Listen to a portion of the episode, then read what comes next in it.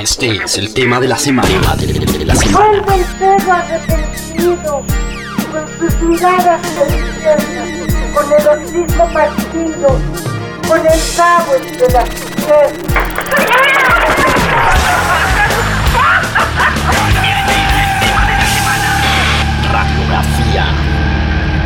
Hace tiempo no salgo, se me rompió algo adentro. Cuando te fuiste, ya no. Muy bien, este es el latinroll.com. Vamos a hacer una. Esta vez es una triangulación buena, sabrosa. Madrid, Bogotá, Ciudad de México. Vamos a conectar con el diamante al completo. Hace unos meses hablábamos con Juan Galeano eh, sobre esa seguidilla de singles que iban saliendo, pero el disco ya está en la calle, así que para mí es un placer saludar a Juan Galeano y a Daniel Álvarez, Diamante Eléctrico. Bienvenidos al Latin Roll. ¿Qué tal todo? ¿Cómo están? ¿Qué dice hermano? ¿Cómo va? Pues muy bien, muy contento de saludarlos y muy contento de escuchar este semejante cantidad de, de groove y de, de- de sabrosura, ¿no? Que está, está antes que nada felicitarlos, no, no me esperaba menos después de la conversación que tuvimos con Juan, pero el disco tiene, tiene bastante, bastante power por todos lados, ¿no? Empecemos a hablar de esto. Juan ya me había contado un poquito cómo había empezado a construir esto y sobre todo los adelantos. Pero no sé, Daniel, qué más tiene para aportarnos en cuanto a, pues, además, componer en una situación excepcional de pandemia como la que estamos y terminar de producir y grabar de esta manera. Además, es la primera vez que están o que firman un disco de diamante eléctrico los dos solos, ¿no? Sí, es, es- por todos lados es un ejercicio de... Es, es muy chistoso, lo que está detrás del disco no parece ser lo que está detrás del disco, es decir, el disco suena armonioso, colorido, groovy, pero realmente es un disco súper arriesgado, es un disco súper rebelde por la forma en la que se hizo, por el momento en el que estamos. La misma estética es muy rebelde, mira lo que me hiciste hacer, la chica con el ácido, etcétera. Entonces es, rebelde hacer un disco que nosotros que siempre hemos hecho discos metidos en el mismo cuarto, hacerlo a la distancia, componerlo a la distancia, grabarlo a la distancia. Eh, también meternos con temas como, como, como hablamos en Todo lo que quiere el mundo o como hablamos en Los chicos y lloran, como que hay una cantidad de cosas que lo envolvimos en dulce y la gente dice, ay, qué disco tan, tan, sabroso, pero es justamente de lo que se trata el arte, hay una cantidad de, de, de cosas no armoniosas puestas dentro de algo armonioso y yo creo que ese es el poder de, de mira lo que me hiciste hacer. Yo no sé mañana ni dónde estaré. Mi vida ya parece dirigida por Gaspar Noé. Y quiero verte y no puedo enfocar. El amor está jodido por la monogamía. Yo no sé mañana ni dónde estaré. Mi vida ya parece dirigida por Gaspar Noé. No. No.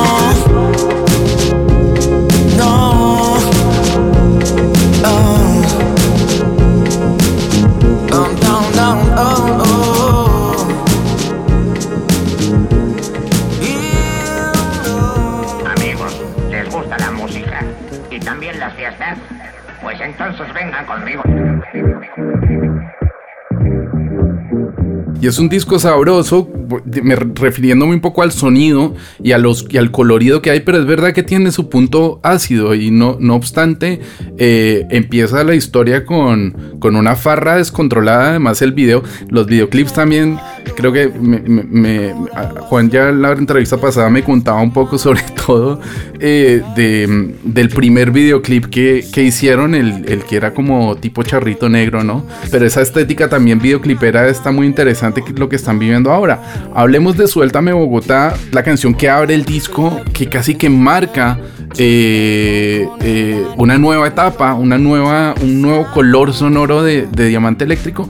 Y también es, es un poco ácida en, en- en el sentido de, de, de cómo nosotros, sobre todo me imagino Juan, viviéndolo desde lejos, acercándose a la ciudad y, y, y- y- esa sensación que tiene muchas veces uno que pues que, que- Bogotá es, eh, es vertiginosa, ¿no? Es... eh, ¿Cómo, cómo, cómo- cómo definirlo? ah, eh, ¿Cómo podríamos definir la canción que abre el disco, Juan? Pues creo que todos los, todos los que hemos sido citadinos tenemos un Bogotá en nuestro corazón. Obviamente que Bogotá es todavía más allá, llevada mucho más al extremo, pero esto pasa en Ciudad de México, en Madrid, en Bogotá, en Buenos Aires, eh, en estas ciudades capitales caóticas.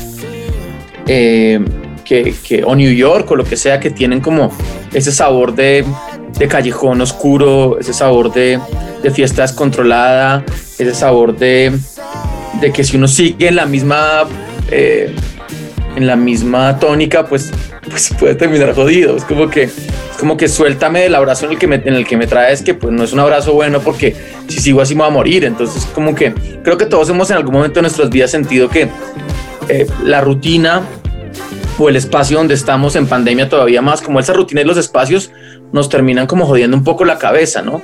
En este caso es más llevado hacia, hacia los extremos de la fiesta, pero siento que es una canción que puede traducirse a, a cualquier capital de Latinoamérica y, y- de América, digamos, del continente americano, por- porque digamos que son más caóticas. Europa es un poquito más tranquila, pero, pero digamos que, que, que, que- que América está, está bien loquitos todos, estamos bien loquitos todos por aquí.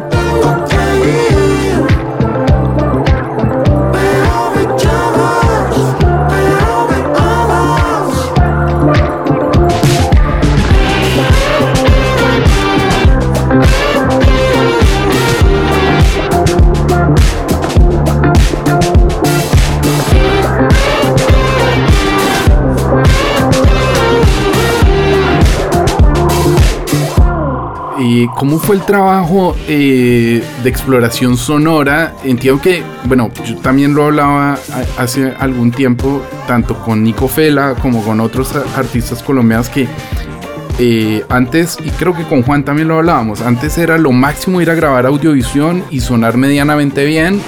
En los 90 llegó la Tierra del Olvido y fue una revolución, pero tuvo que venir Richard Blair a decirnos cómo teníamos que sonar con nuestro bullerengue, ¿no? Pero ustedes han ido mucho más allá. eh, la exploración del beat, del trabajo, de las texturas, de los teclados está muy marcado, muy bien hecho. Luego los procesos en las guitarras eléctricas, el groove está muy marcado en todo el disco. No sé cómo, cómo, cómo lograron esa, esa, mm, esa concentración y esos colores sonoros que aparecen en el álbum. Yo, yo al Dani lo tengo cascado porque, porque, porque casi que como productor no siempre está buscando no repetirse, ¿no? Entonces ya hicimos el disco de blues, ya hicimos el disco más, eh, sí, más rockero, ya hicimos el disco más de canciones. Entonces ahorita es como que hagamos un disco del, de groove y, y, digamos más bajero, más bajístico, digamos que cualquier otro de los discos que hemos hecho. Em, eso es algo que, pues que, que yo tal vez fui algo que yo pensé desde el principio como hagamos un disco. Las guitarras en los otros discos siempre habían estado muy, muy presentes, no que aquí no lo estén porque claramente que la guitarra es la, la firma de las firmas más importantes que tiene la banda, em, sino que nos concentramos más en que el groove, el funk, el bajo, el beat fueran como algo más cohesionado para que Daniel pudiera también buscar otras posibilidades dentro de su, dentro de su lenguaje también, dentro de su manera de tocar y siempre se lo he dicho que pues, lo, lo admiro mucho porque porque yo sé que no es fácil uno reinventarse en cada disco y volver a, a buscar otra manera de tocar. Y el man siempre que llega empieza, o sea, como que a veces nos cuesta, como todos los procesos nos cuestan, pero, pero al final siempre llegamos a un sitio donde decimos por ahí es, weón. Y eso también genera una identidad nueva para la banda, una identidad nueva para Daniel como guitarrista, una identidad nueva para mí como productor, para las canciones, para todo. Entonces creo que es, una, es un gana-gana en esta situación, como que la cuestión de la producción a, a distancia es algo que nunca habíamos hecho, pero pero que funciona, que funcionó. Si tenemos claros como que esta es la nave nodriza y, y este es el sitio donde van a salir todas las ideas y vamos rebotándolas entre todos. El batero está en New York, el coproductor en Los Ángeles, yo aquí en, Bo- en Ciudad de México, Daniel en Bogotá. Como que el disco se volvió panamericano y estamos como, como, como tocando un poco de, de todas, hasta, todas de- de- del sabor de cada una de las ciudades también, ¿no? Como que tiene un poquito de, de todo eso. Mm. Daniel, ¿cómo le fue con eso? Porque yo, yo entiendo y bueno, más o menos como guitarrista que medianamente entiendo un poco de eso, esto tuvo mucho más mano derecha eh, incluso me imagino, ¿no? Tipo Nile Rogers, o sea, estaba ya en otra Erwin and Fire, ¿no? Eh, incluso, bueno, no digamos Prince, porque Prince eh, llegaba y soleaba y después se metía con la, con la, con la mano derecha, pero no sé usted cómo se sintió con todo esto y, y con toda esta, es- o sea, cómo es la, la- su versión respecto a lo que habla Juan. siempre es muy jodido porque la- los- las historias de los grandes ídolos de la guitarra son historias de investigué durante la etapa blanda de mi proceso, es decir, durante 2, 3, 5, 7 años investigué y me gané, me- ya, hasta ahí llegué y de ahí para adelante fui, fui el, el reflejo de aquellas cosas que investigué musicalmente, de sonido. En estos días veía una entrevista que le hacía Howard Stern a Tom Morello, el tipo decía, yo seteé mi amplificador, mi JCM 800 o 900, lo seteé en 1980 y no sé qué. Le puse unas rayas en, en, en- en Sharpie y nunca lo volví a mover. Y mi guitarra es la misma guitarra con la que he grabado todos los discos. Es- Este proceso mío, gracias a Diamante, es completamente opuesto, es, es diametralmente opuesto. Es como que yo cada disco me tengo que que- que- que ayer, ayer quité mi pedalera, le bajé 12 pedales a mi pedalera porque ya no es la misma del disco pasado. Entonces como que es, eso es muy emocionante. También tiene una fase en todos los discos de Diamante. Hay un momento en que yo como que boto los remos. Cuando ya voy a encontrar la dirección, como que me desespero. Y justo después del desespero está la dirección que pasó en este disco con Cuando Quieras Llegar. Pero este disco tuvo una particularidad muy grande y es que normalmente en la música es hacer un disco es pausa y vértigo. Primero hay mucha pausa, primero hay escribir, primero hay tiempo, primero se manda uno muchas canciones y referencias y todo, y después vértigo de los 4, 5, 6, 8, 10 días que reservó en un estudio a grabar, ¿cierto? Este disco es mucha pausa. Tuvimos pausa para hacer todo, como que durante todo el proceso yo me podía sentar y rediseñarme como guitarrista. Yo, me, yo em- aprendí a confiar en el día siguiente. Uno no puede confiar en el día siguiente en, en un, en un estudio, sobre todo como había crecido el diamante, el día siguiente no existía. O sea, era un tema de commitment, como que ya, escoges ya esta noche y así quedó y aprendimos a hacer eso que es lo más difícil Claro. Ahora el día siguiente existe. Entonces yo grabo guitarras, me acuesto a dormir, al otro día las oigo y yo mismo, 6 y 30 M, me digo, la mitad no están bien. En vez de que Juan me lo tenga que decir, en vez de, como que hay un proceso completamente diferente a partir de la pausa y la pausa y el detenimiento nos permitió hacer un disco tan profundo. Este disco es muy profundo, es muy chancho. O sea, es groove, pero es una chanchera de groove. No es como tres, tres, tres gesticos y ya te suena groovero. Es una cosa así de gorda. Y eso se ve reflejado también, me imagino, que no es solo la mano derecha y meterle el eh, eh, fonquear ahí con la guitarra y los guaguas, sino que hay muchas capas de guitarra que probablemente no, ni siquiera se sepan que son guitarra, ¿no? Sí, total. Eso es, eso es lo más loco. Digamos que ayer pensaba yo, ayer estaba haciendo los efectos para el nuevo show y, y metí un, un, un ring modulator en la mitad de los sonidos. Yo antes del, del mira lo que hiciste hacer no tenía ni idea ni siquiera que sonaba un ring modulator y ahora es parte del sonido. El fuzz fue eso hace dos discos, ya casi que solo queda una canción. Es es súper bonito ver cómo cada, cada, cada disco me toca botar la caja de herramientas y me quedan únicamente estas dos y de ahí es de donde sale. Y eso le garantiza a uno que uno siempre va a sonar a uno, porque ya no es yo y mi distorsión, no, soy yo y mi idea que más venga en el próximo. Claro.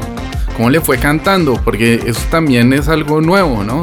Así sea una estrofa y después mm, coros y tal, pero ser como el, el- el frontman invitado, ¿qué tal? ¿Qué tal la sensación? Eso, eso es muy difícil primero porque yo respeto mucho Diamante Eléctrico y no haría nada que no saliera bien. Digamos que para que ese ejercicio saliera bien, lo más importante fue la honestidad brutal de Juan como productor y como persona, porque yo sabía que no iba a dejar que nada llegara al disco que no, que no perteneciera y que no debiera estar ahí.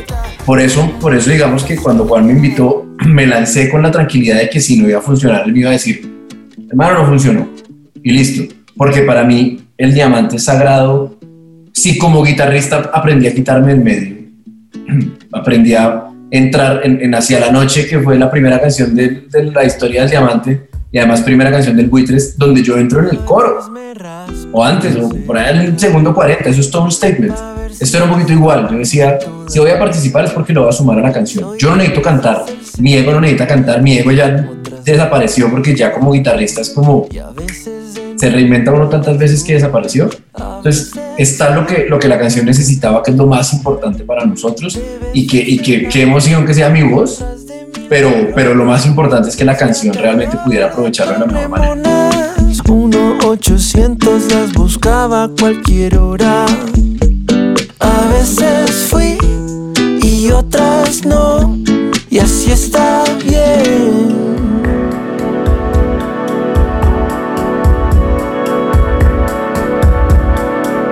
Veces fui al que Mick Jagger le compró una casa y la vendí porque sintió sola una puta casa.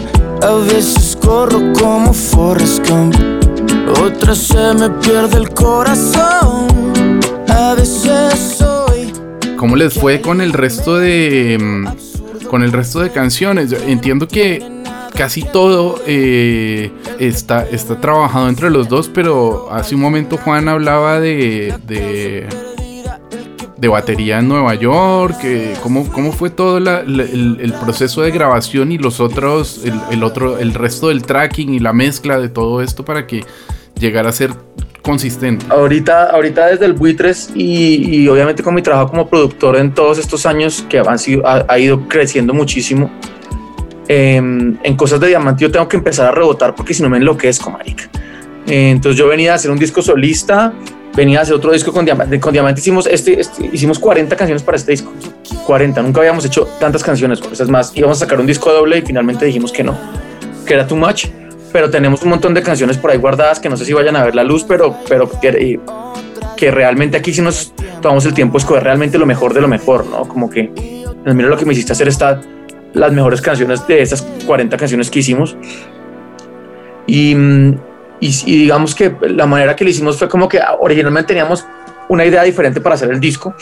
Eh, queríamos, yo quería, ya con la salida de Andy, dijimos, metamos un baterista nuevo, hagamos, metamos un percusionista, otro teclista y hagamos un disco en vivo con otras, con otros, vámonos a Nueva York, hagámoslo con unos negros, hagamos una vaina así que todavía es una idea que yo tengo. Eh, pero quiero hacer una, quiero hacer algo como con otros músicos ¿no? Y nosotros. Y era la idea. Y bueno, y cayó pandemia y fue como que olvidémonos de esa idea y empecemos de cero. Y como que nos agarramos como de, de como que yo sentía de alguna manera que estamos viviendo un, un evento histórico que teníamos que, que reflejar en la música. No necesariamente en el mood del disco, pero sí en la manera que trabajamos. Entonces yo me metí una sumergida porque tuve el tiempo para hacerlo. O sea, yo tuve cuatro meses en los que me tomé el tiempo de buscar el routing de un canal para volver y hacer un delay. O sea, cosas que yo nunca había tenido tiempo de hacer porque simplemente eran mamonas y dispendiosas. Tuve el tiempo de hacerlo. Entonces, lo que le decía, aquí se volvió como la nave nodriza. En este caso, que le decía que quería rebotar, eh, empecé a rebotar con Andrés Rebellón, que es un músico bajista también con el que yo, yo llevo tocando más de 15 años también lo conozco muy bien, él vive en Los Ángeles, también está trabajando como productor, es muy teso, y él, y él, y él mezcla, entonces yo le dije a Dani, marica, rebotemos el disco con Rebellón, que él lo mezcle y que él nos ayude a, a como a no caer en, en los sitios comunes, ¿no? Mm. Y creo que funcionó bastante bien, entonces era como Rebellón en Los Ángeles, el baterista de, de Wolfpack, que es una banda de funk de, de- de Los Ángeles, de New York, De Nueva York, sí, sí, Sí, me lo eh, recomendaron hace poco. Sí, buenísimos. El, el baterista, eh, hablamos con él. Uno de los bateristas fue porque es un colectivo.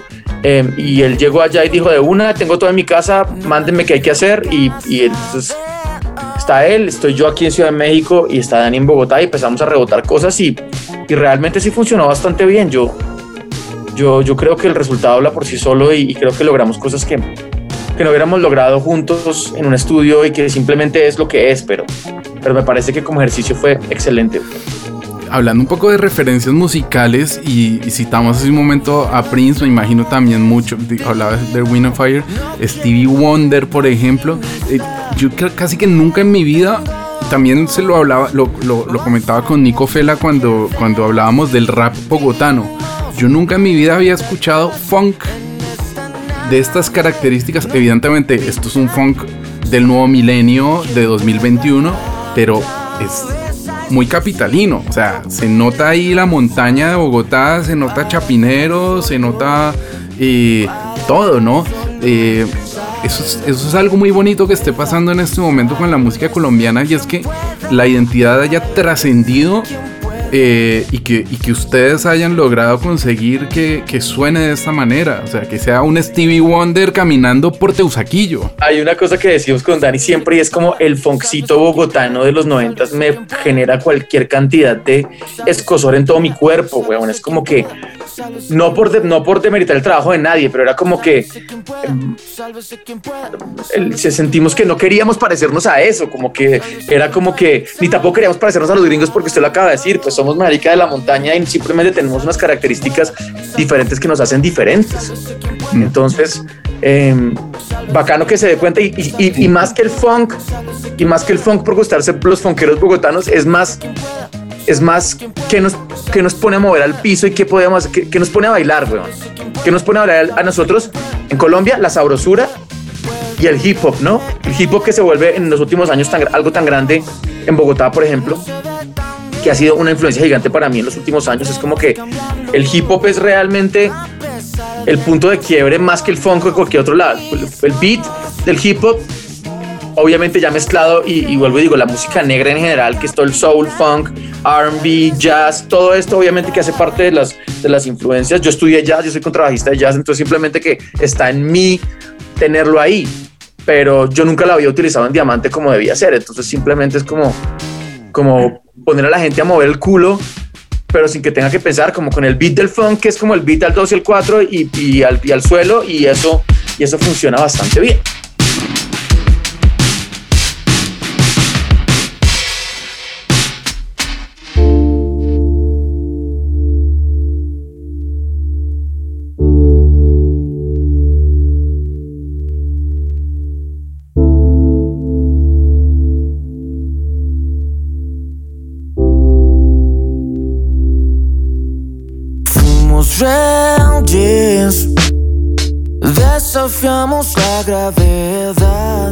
No sé si creen que de pronto está demasiado hacia, hacia el extremo de ese groove funk y, y de pronto se quedaron cortos de algún hook o de algún estribillo demasiado pegajoso.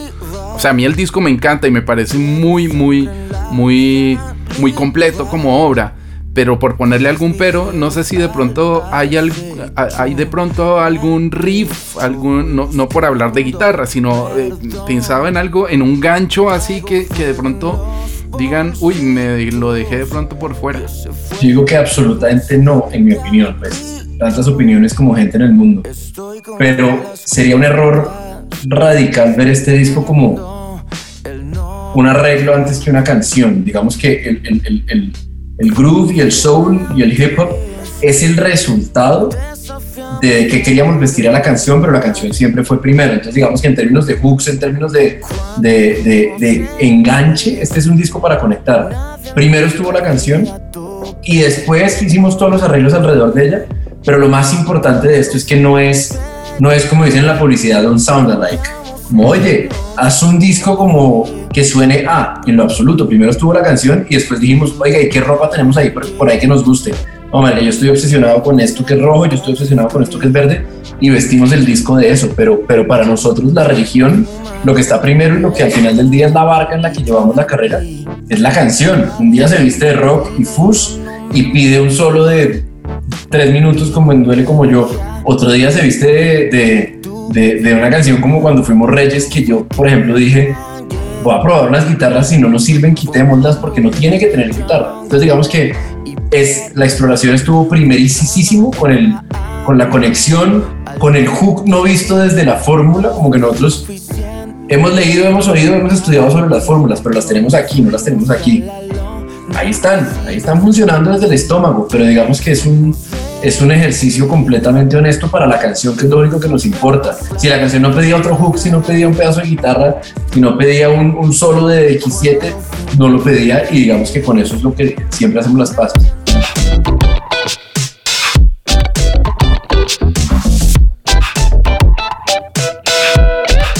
No quiero hablar de ti y te pasas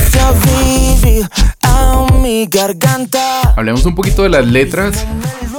Bueno, en general, ya, sobre todo Suéltame Bogotá, ya lo hablamos al principio, me, me- me- me encantó. Además, pues la- se, se tiene que sentir uno identificado.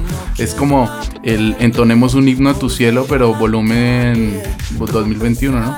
Pero errores favoritos. Eh, Sí, la- el, el- el- el disco, el disco, estoy muteado. Eh, el disco, en general para mí la revolución del disco es la lírica. Sí. Eh, realmente para mí, o sea, el funk, todo eso que estamos hablando, sí es una chimba como está presentado, pero realmente la lírica siento que es la revolución del disco. Siento que la gente está conectando. Claramente que aman las canciones, pero la lírica siento que eh, eso de meter el dedo al culo un poco a lo que estamos, a nosotros mismos y- y un poco al establecimiento con lo que estamos diciendo, porque nosotros no somos una banda política per se, nosotros no somos crápula, weón, y nunca hemos hablado de cosas así como la tauromaquia o, o los políticos o tal, pero sí obviamente que somos una banda que tiene un, un punto de vista, una manera de pensar con respecto a eso. Es como que una canción como Los Chicos, eh, o en una canción como Todo el mundo quiere el mundo, o como una canción como eh, Sálvese quien pueda, pues es como que estamos hablando un poco del, de este cataclismo que estamos viviendo con respecto a, a muchas cosas, eh, empezando por, por el medio ambiente, que para mí es lo más urgente, que seguimos sin darnos cuenta de eso. Em, pero, pero sí siento que la revolución está ahí, ahí en el, en, en esa parte lírica y que la gente esté como realmente hablando de una canción como Amalia, que es una canción de amor improbabilísima, o de una canción como A veces que, que es una canción que cualquier persona se puede identificar con ella porque realmente está hablando de cosas que nos han pasado a todos, porque todos hemos sido reyes y plebeyos, todos hemos estado arriba y abajo, todos nos hemos sentido mal y bien, es como que...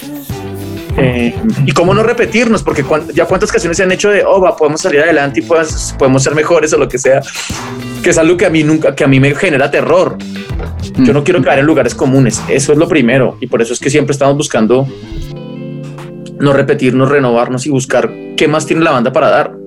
Y hay una cosa, si usted ve los comentarios del disco, si usted agarra 25 comentarios del disco, en Twitter, en lo que sea, de la gente, estoy hablando de la gente, no de los, no de los críticos. 21 son relacionados con las letras. Tres son sobre los bajos y uno es sobre las guitarras. Ese es el disco que yo quiero hacer. Yo no quiero que sean 25 comentarios sobre el solo de una canción. De putas como guitarrista. Pero y la canción, marica, o sea, lo que le quedó a la gente es que, es que, que solo, cuando yo estoy en un concierto y, y- y están, y están esperando mi solo y veo una cantidad de gente esperando un solo, digo, este, no es el público, marica, porque yo quiero que bailen, yo quiero que canten, yo quiero que se dediquen. El solo, es, el solo sirve a la canción, el bajo sirve a la canción. Y usted se mete a Twitter y la gente está enamorada de este disco por las letras. ¿Sí me entiende? Porque un gran disco de soul, un gran disco de hip hop, un gran disco de RB, puta, pierdas en cualquier playlist gringa de- de Spotify y ahí y, están, ahí están hechos. Realmente la diferencia y la revolución está ahí. Claro, claro. Sí, yo también cre- creo que las letras tienen mucho y, sobre todo la historia que se cuenta, porque al final eh, volvemos a lo mismo, ¿no? Es, eh, eh, es and the Family Stone caminando por, por, por la Candelaria eh, eh, en un viaje de, de, de tripis y, y de pronto cuando se despierta está sobrio, pero está en Guayabao, Tal cual. más tal o cual, menos, ¿no? Eso es Tal como un cual. resumen mío. Tal cual. Yo, a mí en estos días se me ha venido a la, a la mente un- uno de mis artistas favoritos latinoamericanos. Yo he oído mucha música latinoamericana toda la vida y me acordaba de Corazón de Sandía de los Tetas. Y es, es re chileno, marica. O sea, usted le, le mutea la voz y, y puede haber pasado en, en el Bronx en, en el noventa y tanto o a finales de los ochentas. Pero le ponen la voz y es una puta. Usted ni siquiera entiende que están hablando. Yo me acuerdo y son amigos de ellos y caminan por, por Santiago y todo el pedo ese, ese tipo de cosas a mí me parecen los, los o lo que hacía Ilya Kuriaki o lo que hacía eh, Chancho en Piedra son muy locales. Nosotros Sí. necesitamos ser muy locales. Para ser global hay que ser, hay, hay que ser local. Mm, Eso es verdad. Hace un momento Juan hablaba también de todo el mundo quiere el mundo. Eh, yo no me di cuenta que era Everybody Wants to Rule the World hasta que lo leí en algún lado. O sea, la, melodía me sonaba, pero está todo tan trabajado, tan tratado, incluso la letra tan descontextualizada que que, que uno no se da cuenta que es Roland Orzábal ahí metido. ¿Cómo, ¿Cómo llegaron a esa canción y cómo llegaron a la versión? A mí Tear for Fears es una de mis debilidades ochenteras, bueno, es el pecado que tiene eh, uno por, por tener su niñez en, en, en, en- por ser modelo 79, acá revelando edades, pero me, me encantó esa versión, ¿no? Sí, sí, nosotros también somos muy fans de, de la banda. Yo tuve la oportunidad de verlos aquí en México hace dos años. Y siempre esta canción siempre ha sonado en, los- en- en la, en la fiesta en algún momento y es como que todo el mundo la canta y estamos cagados de la risa. Y, y estábamos de gira en, en 2019 en Estados Unidos y terminamos en Nashville en un sitio y eh, by the way fue la última grabación que hicimos con Andy Zeta eh, y estaba y estaba precisamente eh, Josh Smith que es el ingeniero con el que hicimos la gran oscilación que es el man que trabaja con Jack White que vive allá en Nashville el man nunca está y estábamos ahí es como que hey tengo la tarde libre ¿qué van a hacer? ¿quieren grabar algo? nosotros puta no tenemos canciones ¿qué hacemos? hagamos un cover man. hicimos el cover y lo grabamos en cinta en vivo en bloque y lo guardamos como que miremos a ver qué pasa con eso y, mm, y le dije a Dani como te- cuando terminamos el disco yo como que utilicemos esta canción como un bonus track para cerrar el ciclo para para dejarla por ahí como que sentimos que puede que no sea igual al sonido del disco pero sí tiene como la misma vibra del disco especialmente con la lírica que que pues que yo cuido mucho ese cambio de letra que obviamente que ellos em, aprobaron, pero, pero sí es una sí es una canción que hace parte del ecosistema de muchos de nosotros. Entonces sería, es, es, es bacano y fue bacano haberlo podido poner ahí. Y lo, lo aprobaron, se lo mandaron a... a Sí, tocaba, claro. Sí, tocaba sí. hacer todo porque, y más en una versión en otro idioma, toca como exactamente. La gran duda. Además que la gran duda de esa canción era si nos iban a dejar. Probablemente no nos dejaban. Es como madre que intentemos. Sí, pues, no nos, estábamos, puede que no nos dejen, o sea, o puede que, estén, que pidan plata y es como que no.